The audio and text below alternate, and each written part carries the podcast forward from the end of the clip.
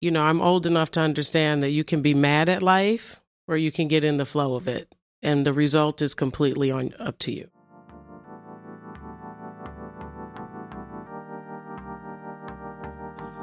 Building a career worthy of respect takes equal parts knowing your value and forging relationships with the right people.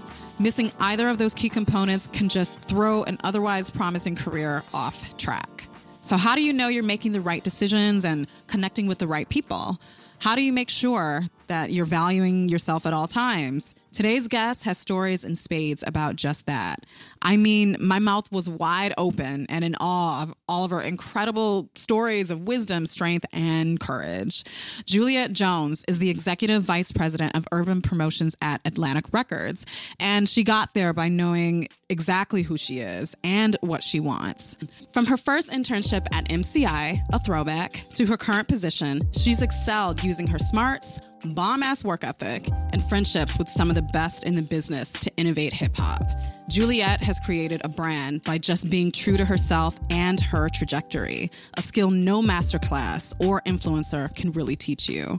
Get into this episode, and I hope Juliette's story inspires you as much as it inspired me.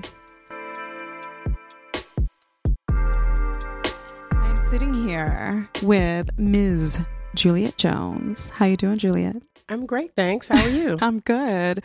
Um, so I like to ask before we get into the interview, I do like to um, ask everyone the question about their very, very first job. But I kind of also like that before this started rolling, that we kind of had a little Harlem kiki because we're both in Harlem. right.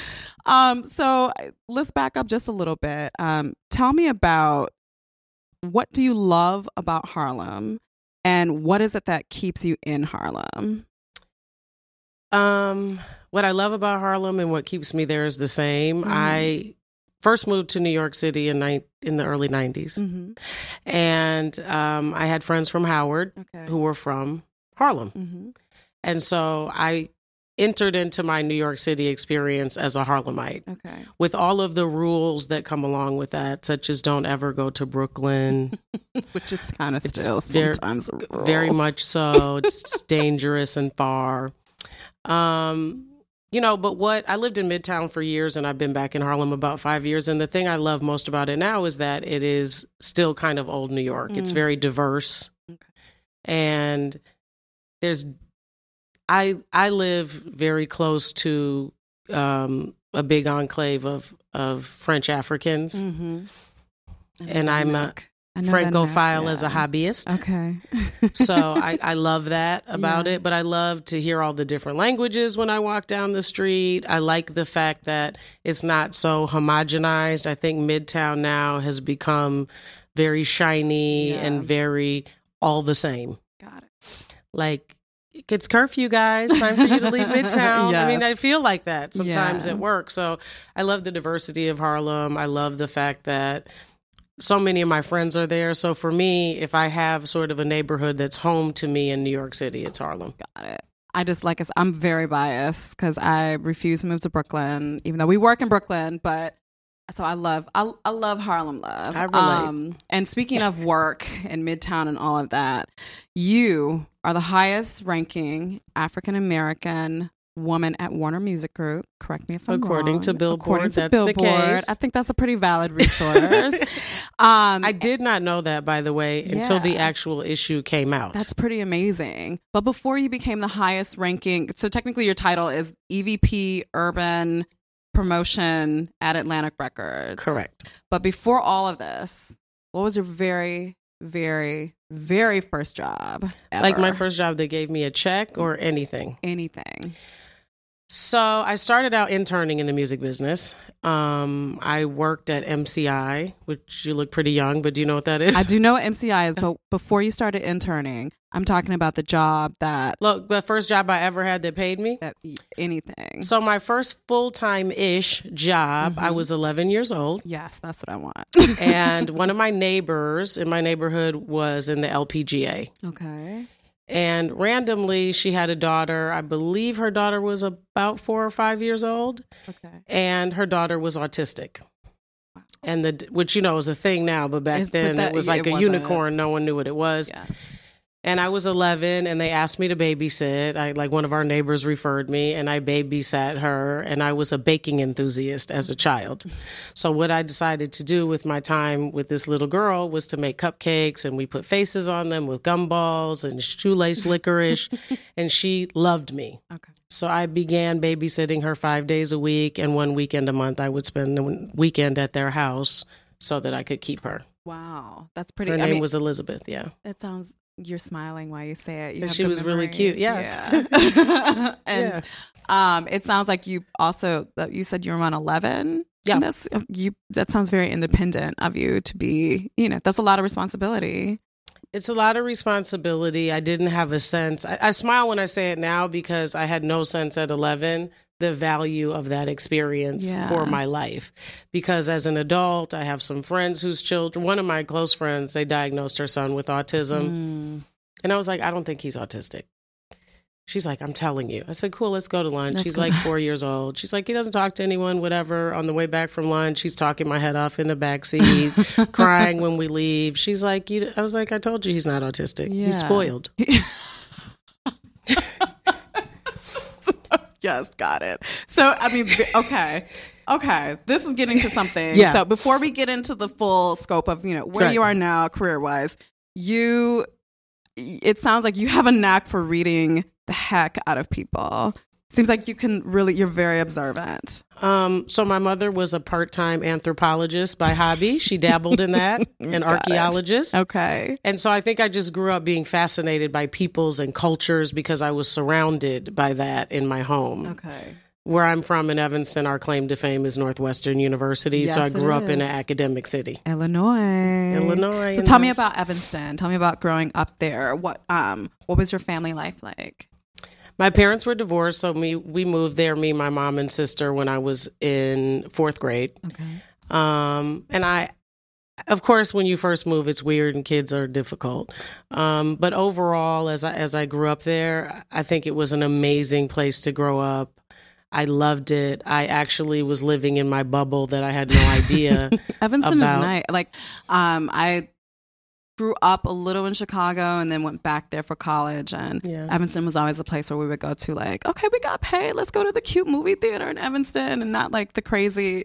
Yeah, it's like it was a very safe little It was a town. safe- like our mom would let us hang out after school downtown, which if we lived in Chicago would never happen. Yes, yes. And so I think it was a it was a not idyllic, but it was a really great place to grow up and we have a beach and yeah, you know, we could ride our bikes and move around and I really did not have very much of an understanding of socioeconomic divide or racial divide growing Mm. Yeah. up there, which was great. But when I grew up and left there, it was a real punch in the face. I wasn't prepared for what was coming. yeah. But I loved it. I mean, I love Chicago. I think it's a beautiful city. Yeah, I do too. And I love for, the people. Except for those winners, yes, but I love the people.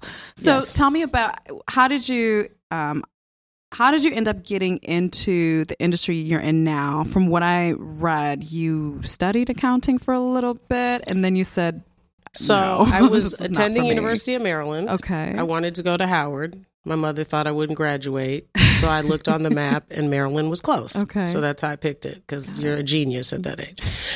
and um, so I was at Maryland, and I, I, I, my first accounting class, I, shockingly to everyone in my life, I ended up with 100%. That was my Mm. average. I never got one question wrong. So I had no clue what I wanted to do. I had wanted to be a doctor most of my life and changed my mind. So I was like, maybe I'll do accounting. Okay. I'm seeming to be pretty good at this. I'll Yeah. do this. But I worked in the evenings at MCI. So I met this woman and she said to me, How would you like to intern for me? I'm, I was in the music business in the 70s. I married a guy in the military. I'm just back. I'm trying to get back. I said, Well, what do I have to do? Okay. She said, You know, like hand out club, you know, cassettes, t shirts, et cetera at the club. Is I was like, No problem. I'm Arlinda. Arlinda? Okay. Yeah, Arlinda Garrett. Arlinda Garrett. yes, ma'am. Yes. And so I said, okay. And I was going to the club anyway. I was in college. I didn't have any money. of course. And being the hustler that I am, I also had a part time job at the Ritz nightclub, which at the time was one of the most celebrated nightclubs in the East Coast. Wow. Um, the guy who started it, Testify, is to me the father of some of the greatest club promoters of our generation. Mark Barnes started with him. Abe Gid, uh, Abe from Esso, Alex Yeah. Gidwan. So I, I worked there, and then I started like getting in free and getting to the front of the line and getting this preferential treatment. And I was like, "This is fantastic. I want this life. this is so much better than accounting." Got it. So that was kind of so it, it was it wasn't that necessarily that you just didn't like accounting. It sounds like you were very good at it, but you saw a life that you I could wasn't have committed, right? Yeah. I just was kind of undecided, and that's what I was And that's good at. So I was like, "This sounds good," because my mother was still bitter about medical school, okay. which okay. is valid. Okay. very valid. Yeah. So what was it like working with Arlinda, the legend? Oh my goodness. I mean, you know, And for those who don't know who she is, can you kind of give a little So Arlinda um, is from Texas, San Antonio. Started her music business career in the '70s. I don't know. I don't want to misquote the year, Yeah. but her first husband was a big, big, powerful DJ. He kind of got her in the business. Um, and she worked at CBS. She worked with Clarence Avant. She worked with Mhm. Clive Davis, etc. At some point, after she'd had a great time in Los Angeles and Texas in the music business, she was married to one of the Lakers. Mhm. They got a divorce. She married this guy, moved to Europe. So when she came back, she got this job at MCI and she was looking to get back into the business. So if I remember correctly, her first job was Bust It Records, which was MC Hammer's label, Okay. okay. which was fantastic because I'm of the new edition generation Yes. and Hammer was on tour with them opening. That's pretty big. So I was like, Big- this is big deal at the incredible. Like. I'm about to die if I see New Edition backstage. I'm going to die. yes. So, um, she got that job. So I would travel, you know, travel around with her, go to radio with her. Cathy Hughes, Yeah, obviously the legend that she is, had one radio station at the time.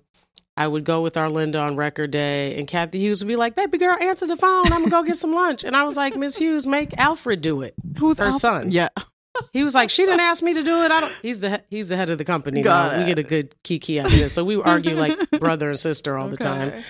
Um, and so I met her. I mean, when I think back to that experience, like how blessed I was that DC BT was in DC at Yeah, that time. big, All of the shows were taped. Jamie Foster Brown, Sister to Sister, which was a big important publication Yes. for us, was based out of DC. Then Cathy Hughes was in the early stages of building her radio empire. Yeah. So yeah. you know, fortunately for me, I just was right in the You were thick right of it and had no idea what it could be or become. Yeah. And so, you know, that experience with Arlinda, then she took me to convention and I was like, let me get this straight.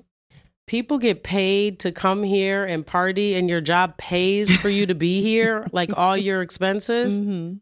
This is way better than doing taxes. So I'm in. I agree. I mean, from what it sounds like, uh, you know.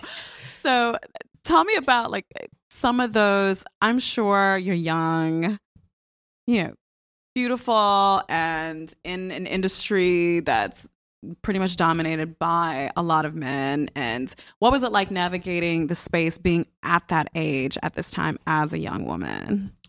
Um, I mean, what what I think back on often, I was very fortunate. Arlinda took me to Jack the Rapper with her one year, Okay. and her first husband, George Boogaloo Frazier, was there. He's now deceased. Rest in peace, Boogaloo. And so he was an OG at this point, right? So the mm-hmm. big big wigs knew who he was, and nobody else really knew. And this is the time with Jack the Rapper when you dressed up, like the banquet. We wore sequins and stockings, Yes. and you know the whole shebang.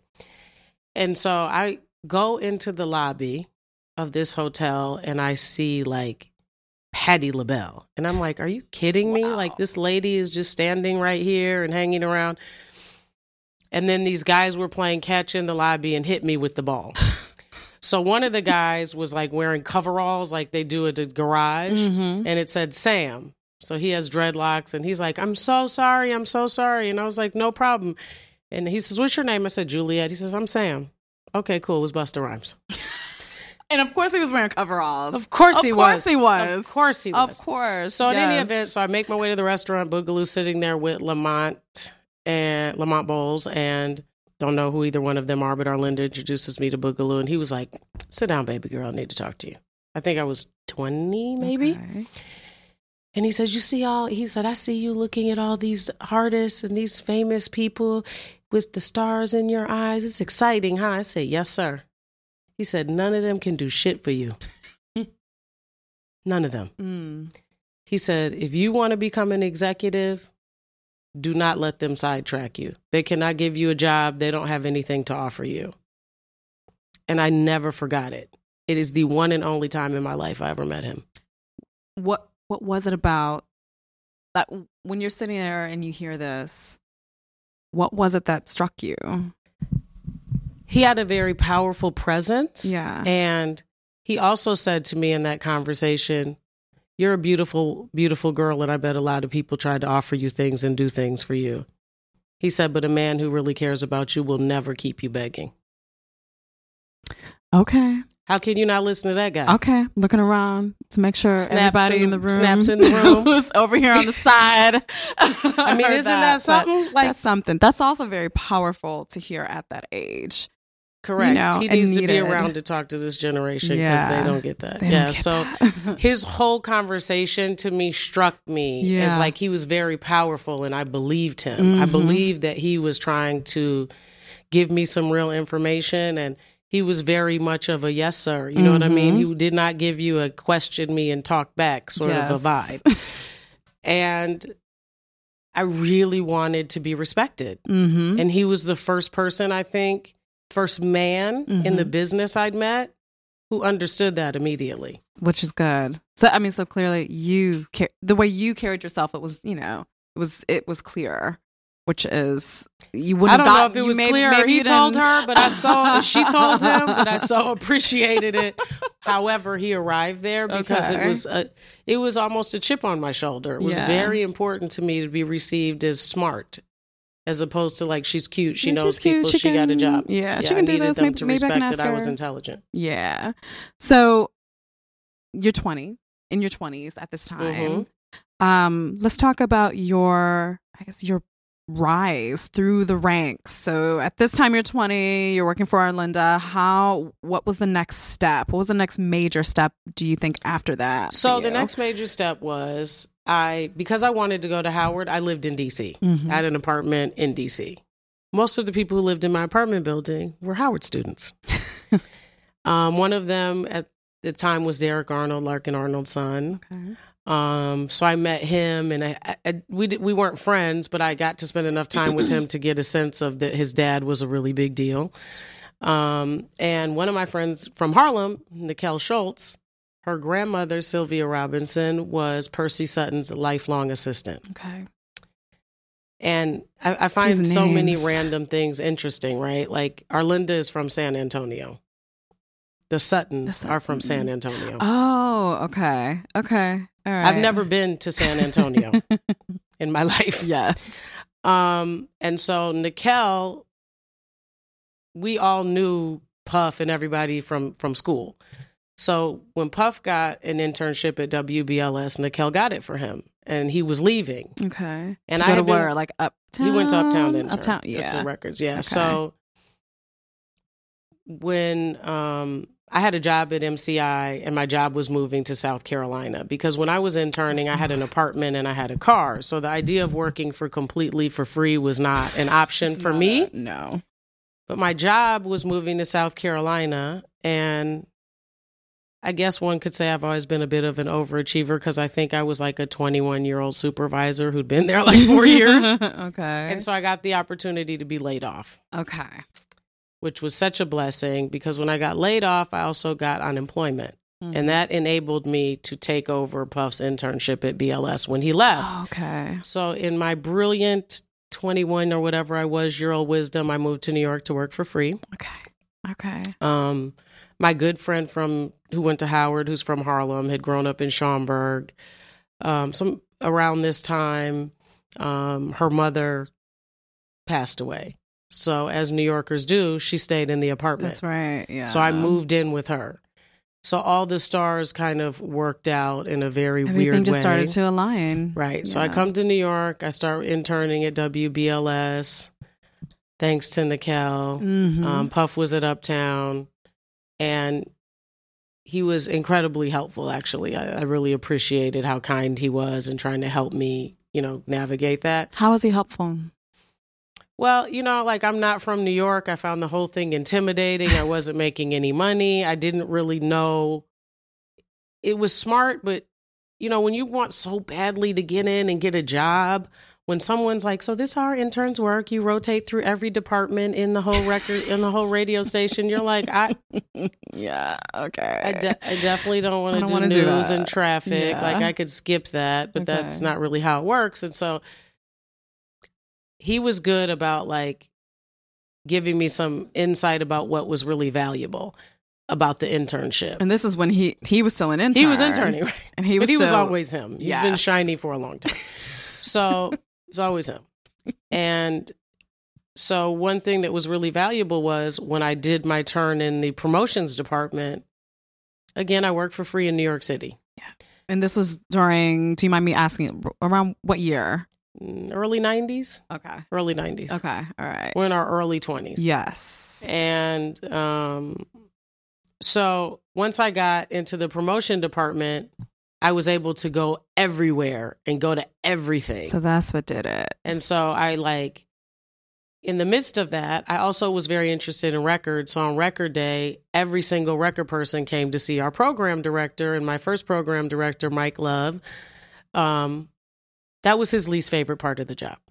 So Mike used to like sneak out the back, like Julia, tell him to wait, and then he'd leave at the back stairs, and then I'd be like, "Oh, I'm so sorry, he had to He to, he to go. He didn't want to meet with them," which also empowered me as an intern because they just wanted someone to tell To them just- something about yeah. what was going on with their record. Okay. Okay. And so as an intern, I started to become a resource like, hey, can you find out what's up with our record with Mike, blah, blah, blah. Mhm.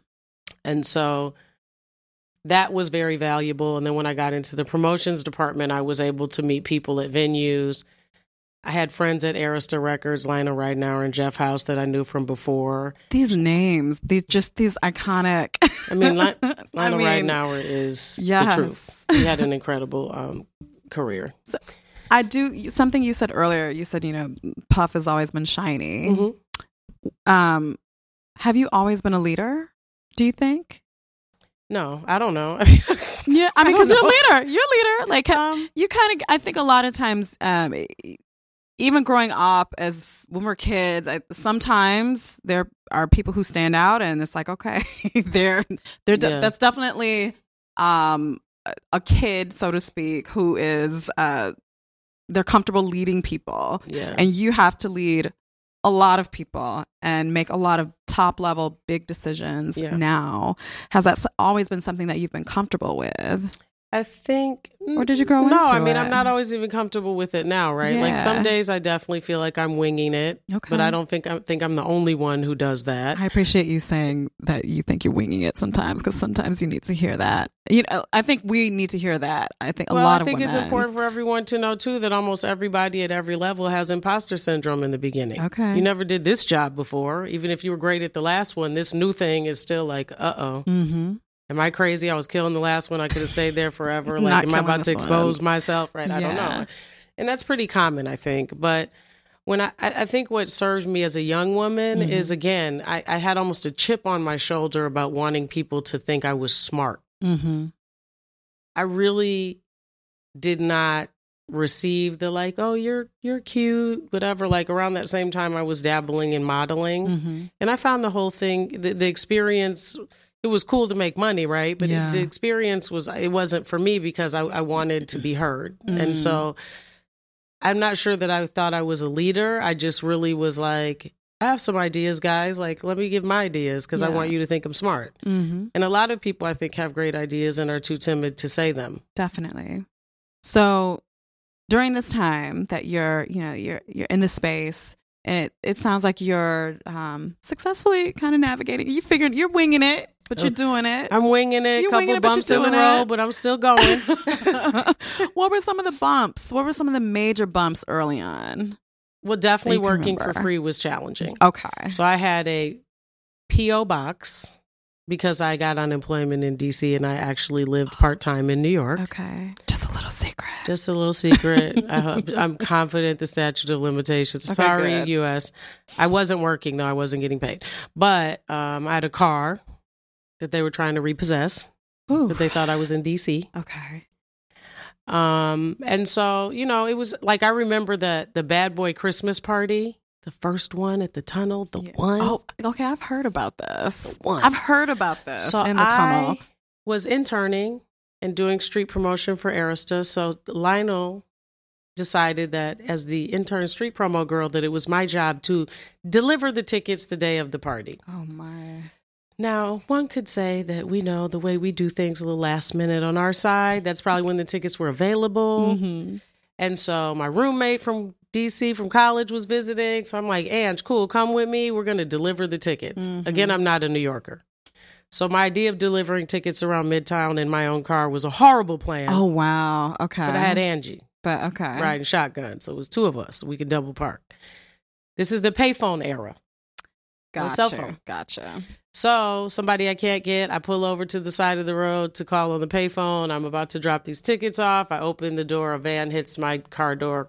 It's like an accordion. So the dri- so the passenger side of the door is crunched. We can close it back. Now we can't get it open. So Oh, Angie's no, stuck. She has to stuck. climb over. and it was a stick shift. It was real oh, out here. No. Five speed. Oh no. Okay. So I proceed to deliver the tickets the rest of the day in my car. And then we go to the party. Mm-hmm. okay. So we get to the party and I, you know, talking to Flex and he's like, What's up with you? And I was like, Oh my God, someone hit my car and I have no money. And so now I got to get some more records to work else I'm never going to get my car fixed. we have this broken of like, door I'm forever. DJing. It's a Christmas party. Like, why is this why my problem?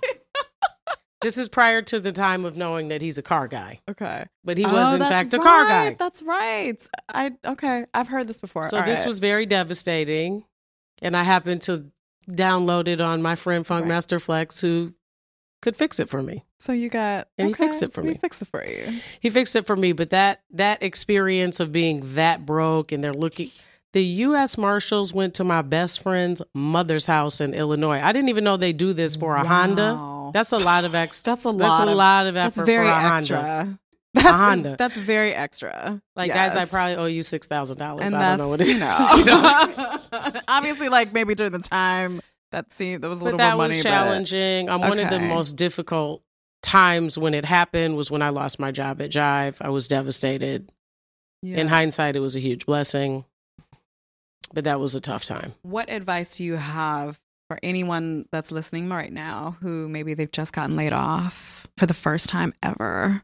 Because I've experienced that, and I wish I remember experiencing that for the first time some years ago, and no one around me had. And I remember feeling completely insecure and like, you know, just a failure. But, you know, it wasn't me. It was, and also it was time. It was time to leave that Yeah. job and move on. But I wished that I had a peer or at least somebody that could just say, okay, Yeah, I mean, a couple of things I personally learned. I, I was Juliet from Jive. R. Kelly was the king of our label at the time, Mm. so much so that they used to write that it was a Chicago based label. So I thought like I had arrived in Mhm. Nirvana. okay. It's a nice ring. I'm Juliet from Jive. I'm from Mhm. Chicago. And so, one huge mistake that people should never make is do not let your job become too much of your identity because it's a job Mm. and you're here to make money. Um, but my father said to me, I was so upset, like crying, crying, crying, crying, crying. My poor friend had been, my good friend Azim Rashid, who runs promo at Columbia, he got married maybe two months earlier. So he's a newlywed. And I'm like fired, and he's like, "Okay, I'm gonna come over," and I'm like drinking vodka, crying. Oh, this is the worst. He's like, "Oh my god, my wife's gonna leave me. I just got married. This is terrible. I have to go home. It's 2 a.m. Like, stop with the vodka already. Devastating." So I called my dad, and I'm like, "Dad, oh, I lost my job. I'm crying." He was like, "Well, what are you crying about?" He was like, "I was like, it's terrible. I lost my job." He was like, well, "Let me ask you something, baby girl. What were you doing when you got that job?" I said, "I don't know, looking for a job." He said, "That's exactly what you're gonna be doing when you get the next one." That's real. That's real. I yeah. You know, I was like kind of bitter because Yes. it's my dad, but Yes. it kind of sunk in. It's like, okay, dad, the phone with him. fine. All right. Whatever. Thank But you. I, I think that's I think that's the thing, and and and you know, people say it, and look, getting fired never feels good. Anything that you perceive as rejection sucks in the moment. hmm I would venture to say most of us had a boyfriend that didn't work out, and in hindsight, we're not like he's the one that got away. We're like, "Woo, thank Ooh, God thank that didn't God. work out." Yes. That's been my experience with getting fired from my job as well. Is that what was coming for me was so much bigger and so much better, Mm-hmm. and I, like many people, don't love change. Yes. Okay. and Yes. Jive Records, which I think was an incredible label with a phenomenal legacy. The owner was unbelievable, and I was too young to understand what a big deal he was. So I would ask him 7,000 questions all the time. Um, it was a great learning experience, but when the company finally, you know, was acquired by BMG and then folded into Sony and became part of RCA, et cetera, eventually Jive didn't exist anymore. And most of the people who spent their entire life working at Jive never got other jobs in the music business because they didn't know anyone else. Because I had been fired from there many years earlier, I had moved around and I knew everybody. And so the opportunities for me have been quite different. Yeah. Wow. So it really was a blessing, but at the time it felt awful. Okay. You learn how to be agile. It sounds and flexible and to adapt and um which is it's important to learn I think at a young age in particular. Um so of course you had Arlinda, hmm you know, in the beginning and I, I, is it fair for me to refer to her almost like as um a mentor to you? A mentor, I mean, she's like a godmother to Yeah. me. She was beyond that because I was so young. She was really like a mother to me. Like when I never wore makeup in my life, when I started modeling, she started helping me with the makeup and she, just everything I needed, right? Okay. So Um, how- I learned a lot. How crucial was um was it having mentors and other, other women in your corner helping you along the way? You know, interestingly enough, I mean, for her, it was it was great, and in my experience in working in DC as a regional, the women were phenomenal. Mm. When I got to New York, not the most helpful, Okay. to okay. be honest. Um, Jive was, I mean, look, I, I do a male centric function. Mhm. Promo is predominantly men. There's more women, way more women now than when I started.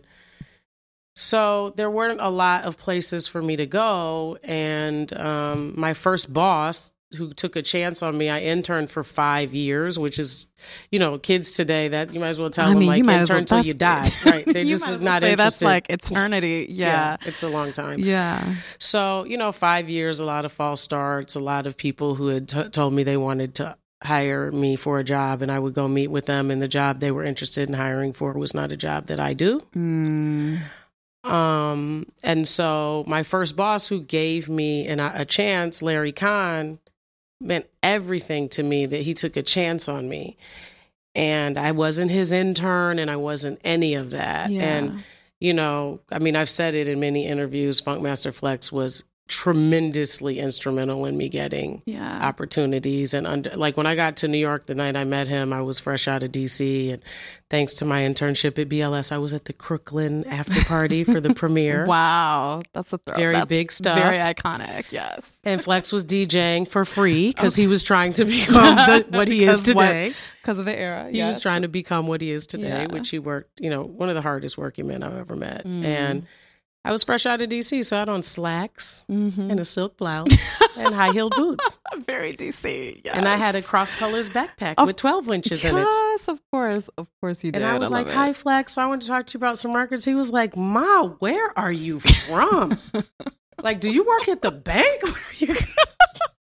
So, yeah. I was like, "I mean, not anymore." But I mean, accounting. and he was like, "You got to get some new clothes. Like, I don't believe you know anything about hip hop. I don't believe you." Wow. He was like, "I thought you were going to come and tell me you're a singer and it's your record. Like, this is not going to work."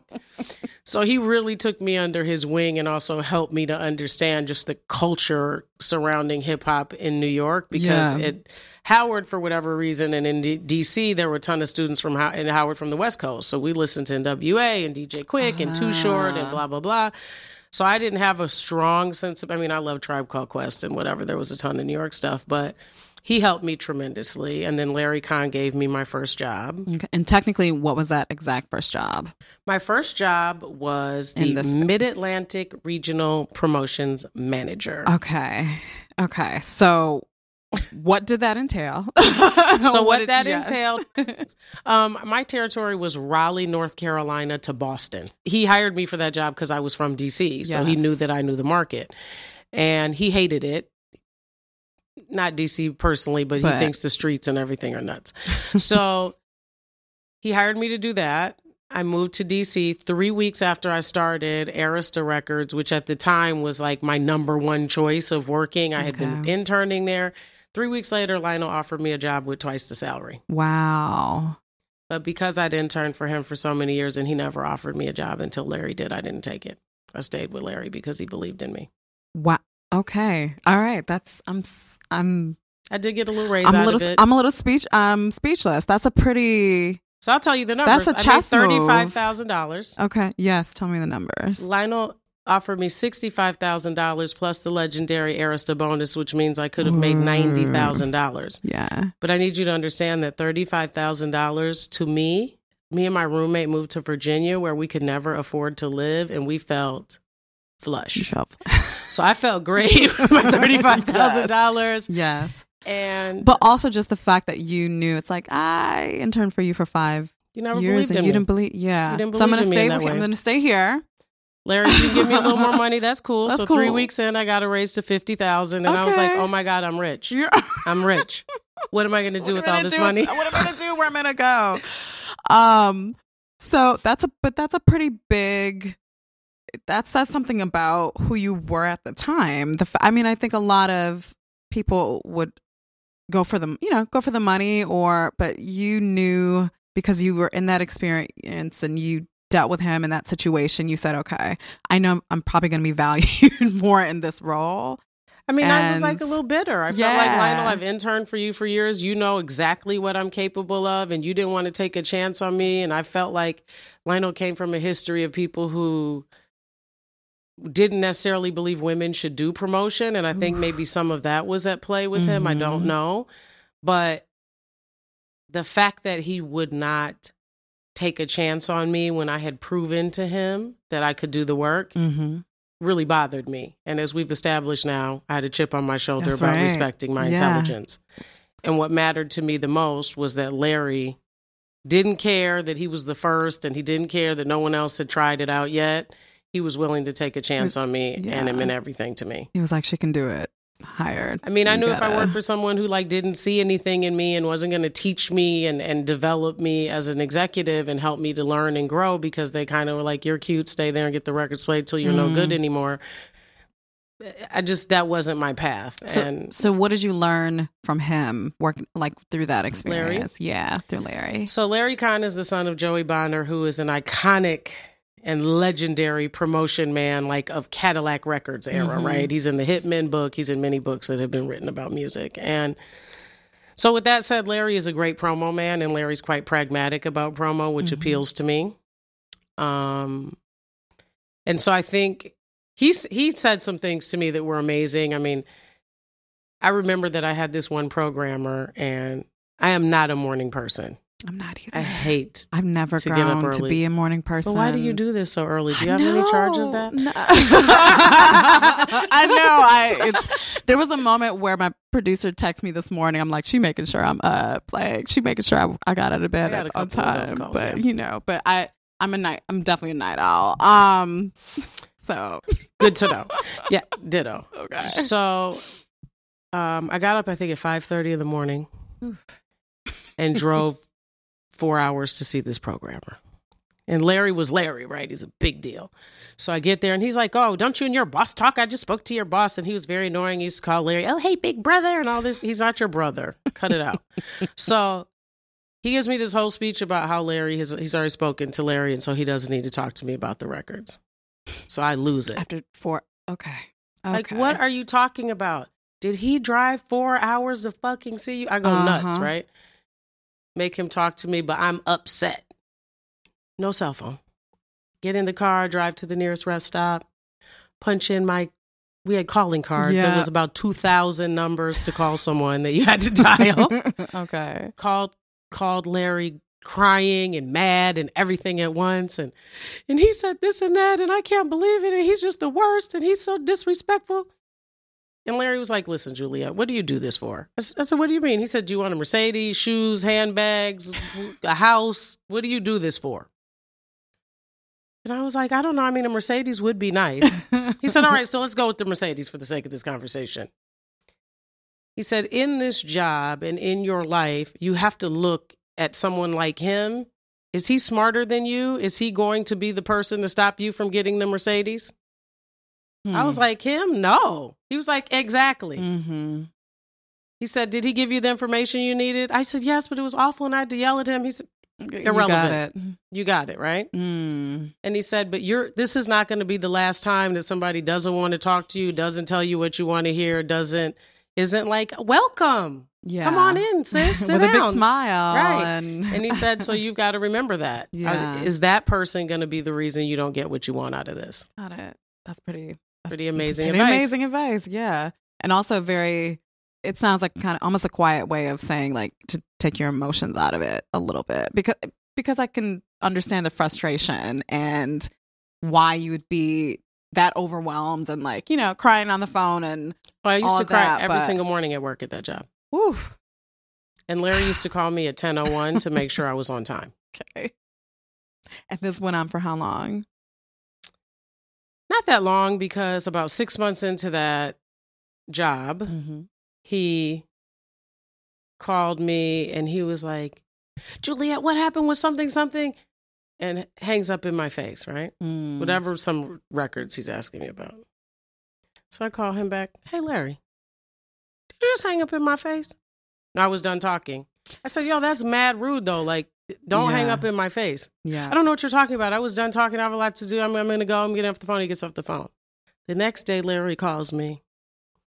Juliet, what happened with so and so and so and so? I said, "Make mixture weekend, click. he calls me back. Did you hang up in my face? I said, of course not. I was done talking. I said, how did that feel? Now, I was the youngest person on the staff. He had been doing that.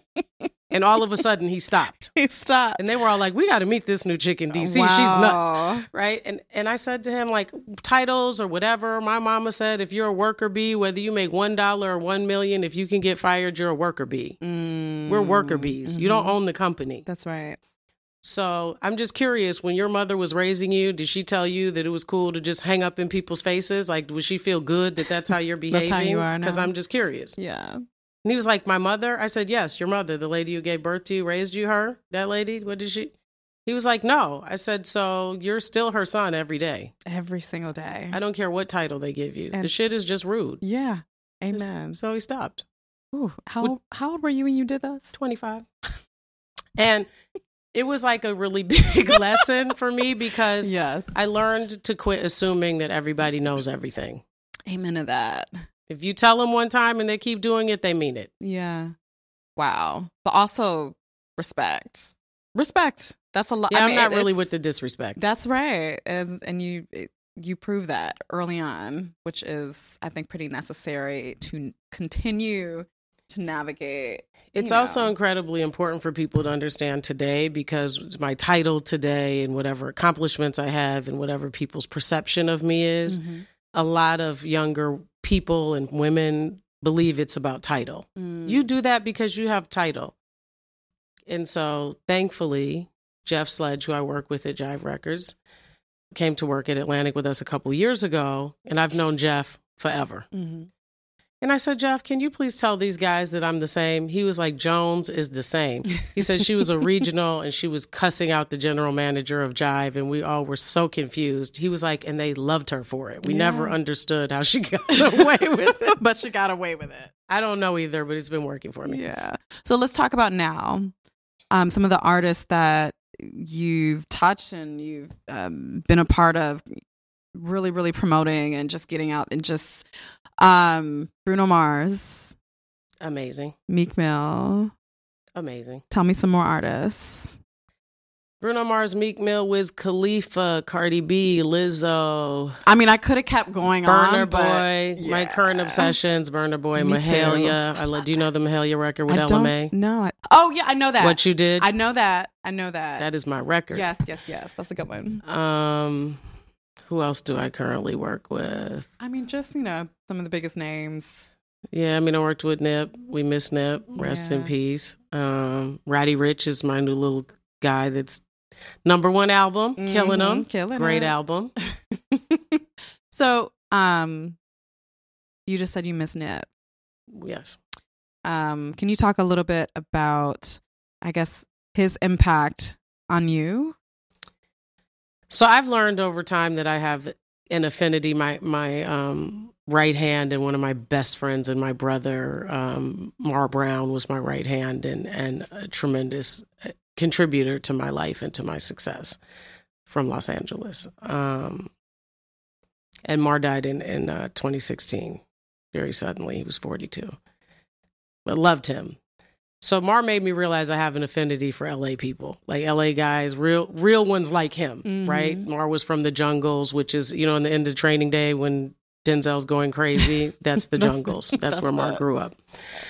So Nip was that kind of an LA guy. He grew up in, in not the best circumstances, but he meant what he said. He was so authentic. He was so genuine. And what really struck me, particularly after his death, when everyone was playing all the clips of his previous interviews and he talked about the reason he was here is because he kept going and other people quit, Mm-hmm. is genuinely how he was. When I met Nip, I do radio. So I didn't know if he had a radio record. I didn't want to disappoint him. I understood it, you know, where he was in his career. I wasn't sure that he was going to make a radio record, so I was nervous. And he was like, JJ, check this out.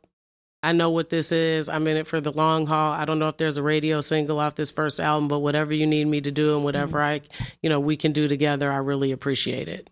So how can you not like this guy? Because I was like, oh my god. Because usually if it's if there's not a hit, it's your fault. If it's a hit, it's because they're great. If it's not a hit, it's my fault. Mm, Um, and he was just really authentically a man of his word. He operated with a lot of integrity, and Nip was thoughtful, and he did not have a lot of ego when you spoke to him. Mm. Um, so he was very open to getting information from you about life because Yeah. you were older and had more experience. And he was very open about his dreams and what he was working on and what he wanted to do. And I found his authenticity and his commitment so refreshing. Mm. Can you tell me about um, how how do you find these talents? How do you like? What is it about people? Is it I don't that, get to find them. well, not you know, or just like um, but you do have you do know talent. You know, you know, you know what it takes. I guess you know to maintain longevity. I think, especially in this business. But um, what does it really take to survive? I guess in this climate for music as an artist. I mean, you know, there's so many things and there's so many outlets for music today. It depends Mhm. on the kind of artist you are and what your what your goals are. And I think sometimes it's just that simple. It's trying to figure out what you want to accomplish because there's plenty of artists all over the country that make six figures and they just sing in Nashville. Do you know what I mean? They're not Mhm. famous, they're not going to be big stars, but they make a living. And so my, my first question to artists are do you want to be a star or are you trying are you an artist? What's your goal? And I think when you see, you know, Cardi B has always been very transparent from the beginning that her goal is to make a lot of money, which is exactly why she's making a lot of money. Yes. When I worked with Wale, who I also love, hmm um, Wale told me that he wanted a radio hit. And he was very collaborative with me during the recording process, which is unusual, but he was very clear about what his goal was. And that's why he made them That's why he made it because that was his intention. And if you're very eclectic and you want to make art for art's sake and you're cool, if you just play the cool venues and you never become a big, gigantic star, and I, I support that too. There's a space for all of that. And sometimes magic happens and it all comes together and you end up with Jill Scott. Okay. Oh, yes. yes. Um, I could keep you here for another hour. I have so many, so many questions I still want to ask and and dig into, and you have so many anecdotes and all these names, and I just even now I'm still processing some of the names you dropped earlier, these icons and Well, and Cadillac I think records. it's, I can't believe I, I did. Well, that's just a reference. I, I'm too young for Cadillac I records, know, thankfully. but still, but you know i definitely don't want for this to end without me mentioning also my very first artist and my very first job that i ever had to do promotion with was Aaliyah. wow.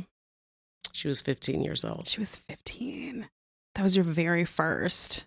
Very Yeah, first. because you're Chicago. It was, but it know, was well was- uh, when Aaliyah did promo, her album was platinum. She'd never been anywhere, and it was after the R. Kelly scandal. wow. And what was fascinating is he told her never to fly. He told her never. He doesn't he doesn't fly, so he told her never to fly. And so when she passed away, I was very touched for him as well because as much as he's got his own issues, Yeah. I could imagine how profound that was. Like Yeah. my biggest fear has been realized. Wow. So, uh, what was it? What was it like working with her? What was it like during that time? So I mean, look, the, my the circumstance under which I met her, got up five thirty in the morning, drive to Philadelphia. Larry told me she's got a platinum album. We don't even know her. She's not happy. We're going to fire you. No pressure. I've been No on the job for one month. I never had to do promo by myself with an artist. Now I get the little girl, the platinum girl that nobody knows. That if it goes bad, I'm fired. Great. So I'm psychotic. Get there at five thirty in the morning. Get to the hotel. Good or get at five thirty. Get there about six thirty. Good morning. I'm Juliet from Jive. So I have an artist that's going to be performing on Powerhouse for Power 99. And I was just curious if you could let me see everybody's room. He was like, Pardon me? I was like, yeah, There's like 20 artists on the show. I was like, So I need to see everyone's hotel room. He said, I'm not sure I can do that. I said, Is there someone else I can talk to?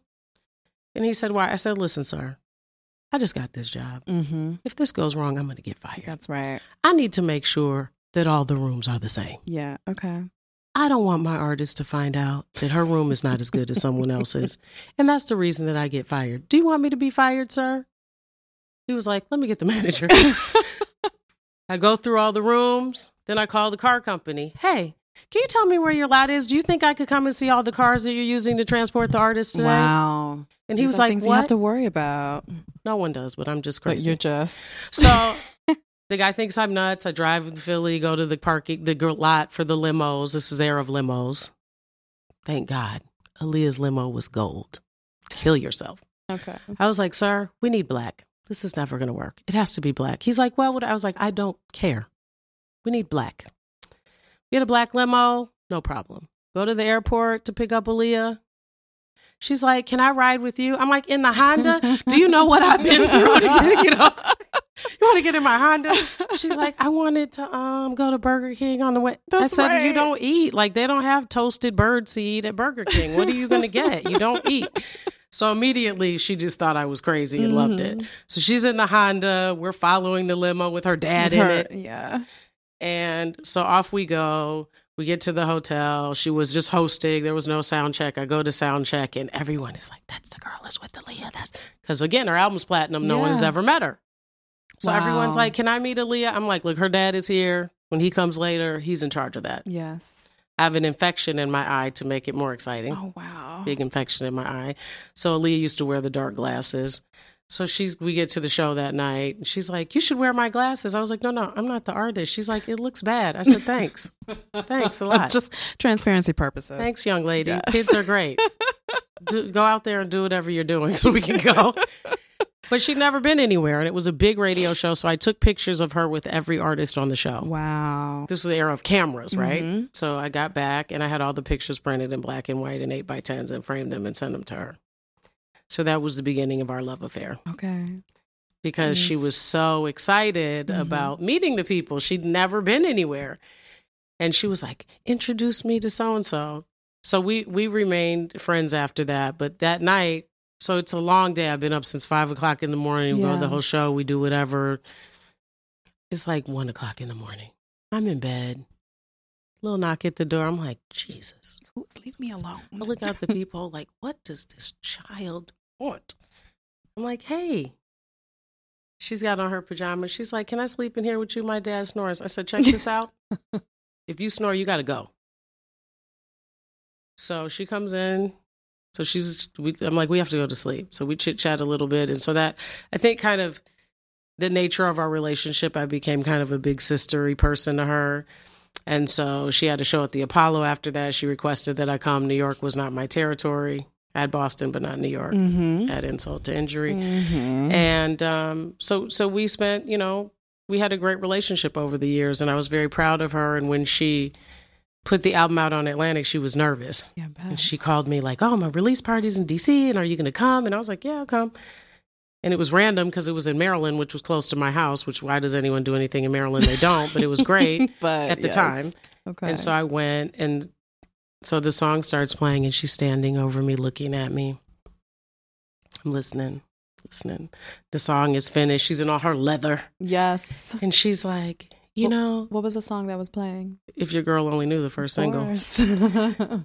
And she looks at me and it ends and she's like, I'm just sitting there. She's like, Do you like it? I said, No. You don't? I said, No, I love it. It's really fantastic.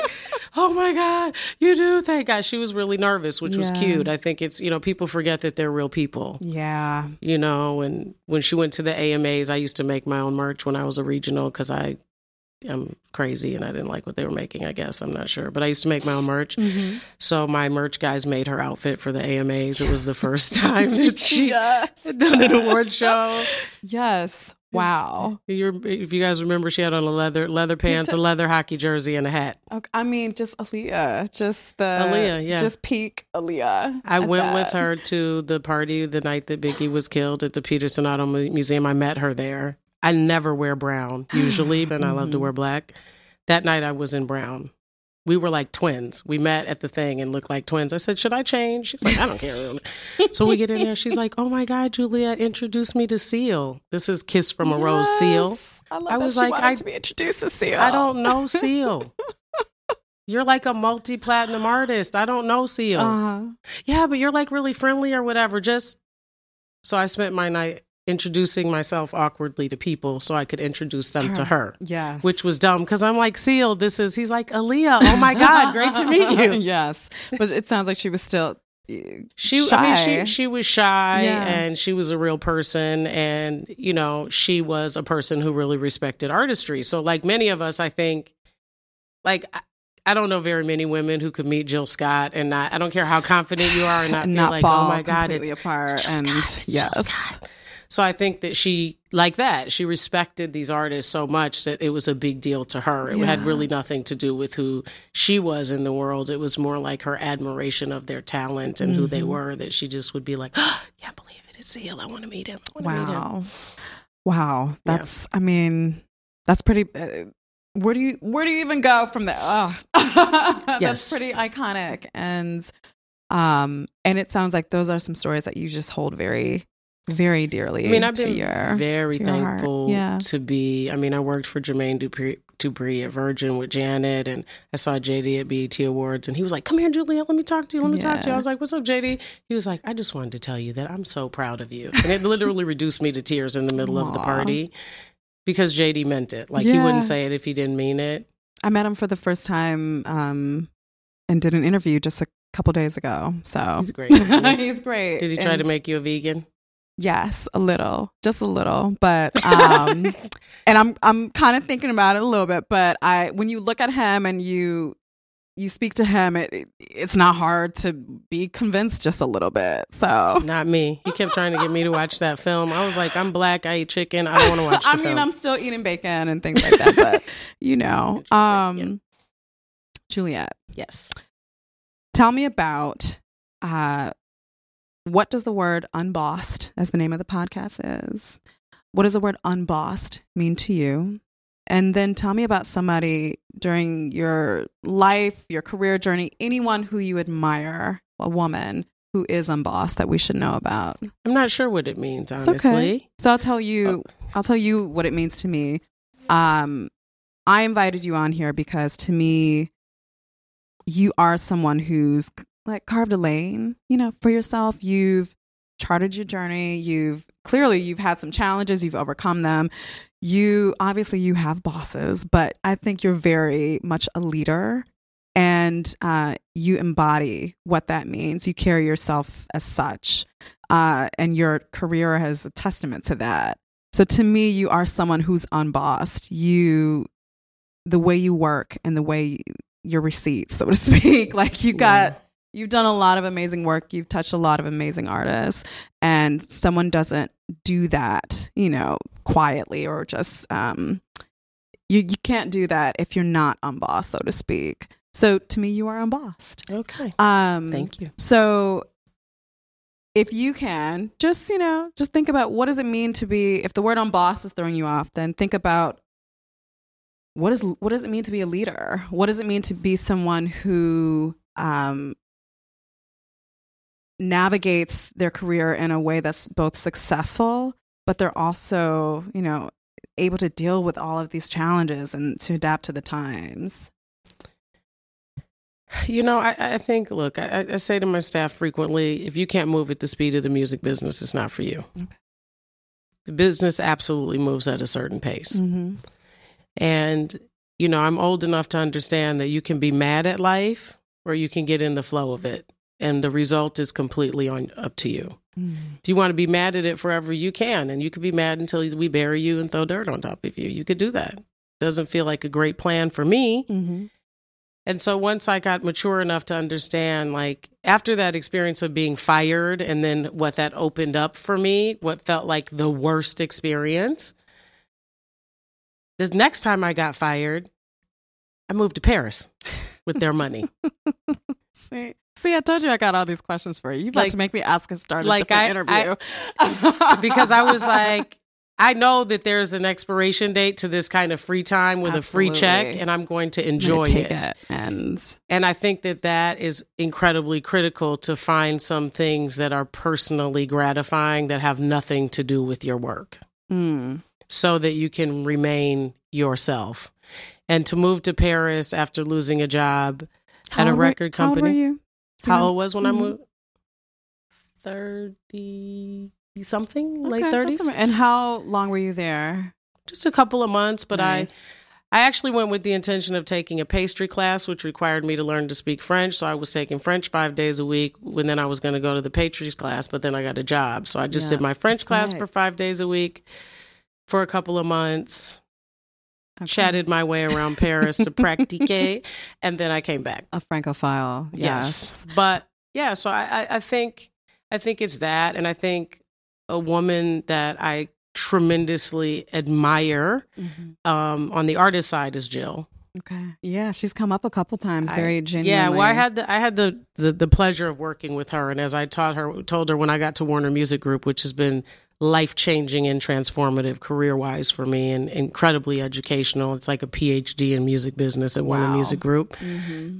My first artist was Jill. The day I started, we impacted her record. So we were freshmen together. What was the record?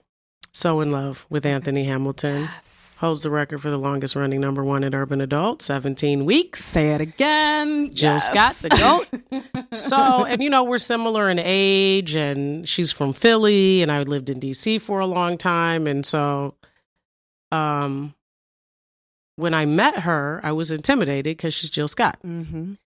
And we did a couple days of promo, and then we had the weekend off. Okay.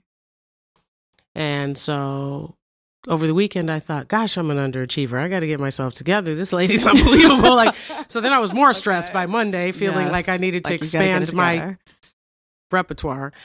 But I remember she said to me, well, Juliet, you know, how do you think it's the first day? She's like, you know, on the Monday, she's like, you seem tired. And I said, well, you know, before I met you last week, I was nervous because I heard you were difficult. And she said, am I difficult? I was like, I don't know. It's too early to tell. and then But she was like, "What?" That's I was a, like, "It's too a, early to tell." It's a good answer. It's a real answer. It's a promo answer. too early to tell. Never yes, fails. Too you. early. It's a guy you're not sure you. How do you feel about me? Too early too to early. tell. A couple more dinners, I'll let you know. so then I said, and then I met you, and then I felt like such an underachiever. I've been all weekend writing in my journal trying to figure out what else I should be working on. And she was like, hmm. What? You're so crazy. So we go through the whole week of promo. I forget the conversation. But in that week of talking to her, I discovered a lot about her as a person. And she's talked about it before publicly that when she started in, in you know, Words and Sounds, her first album, mm-hmm. or Who is Jill Scott, the first album, people were telling her to lose weight and change her look.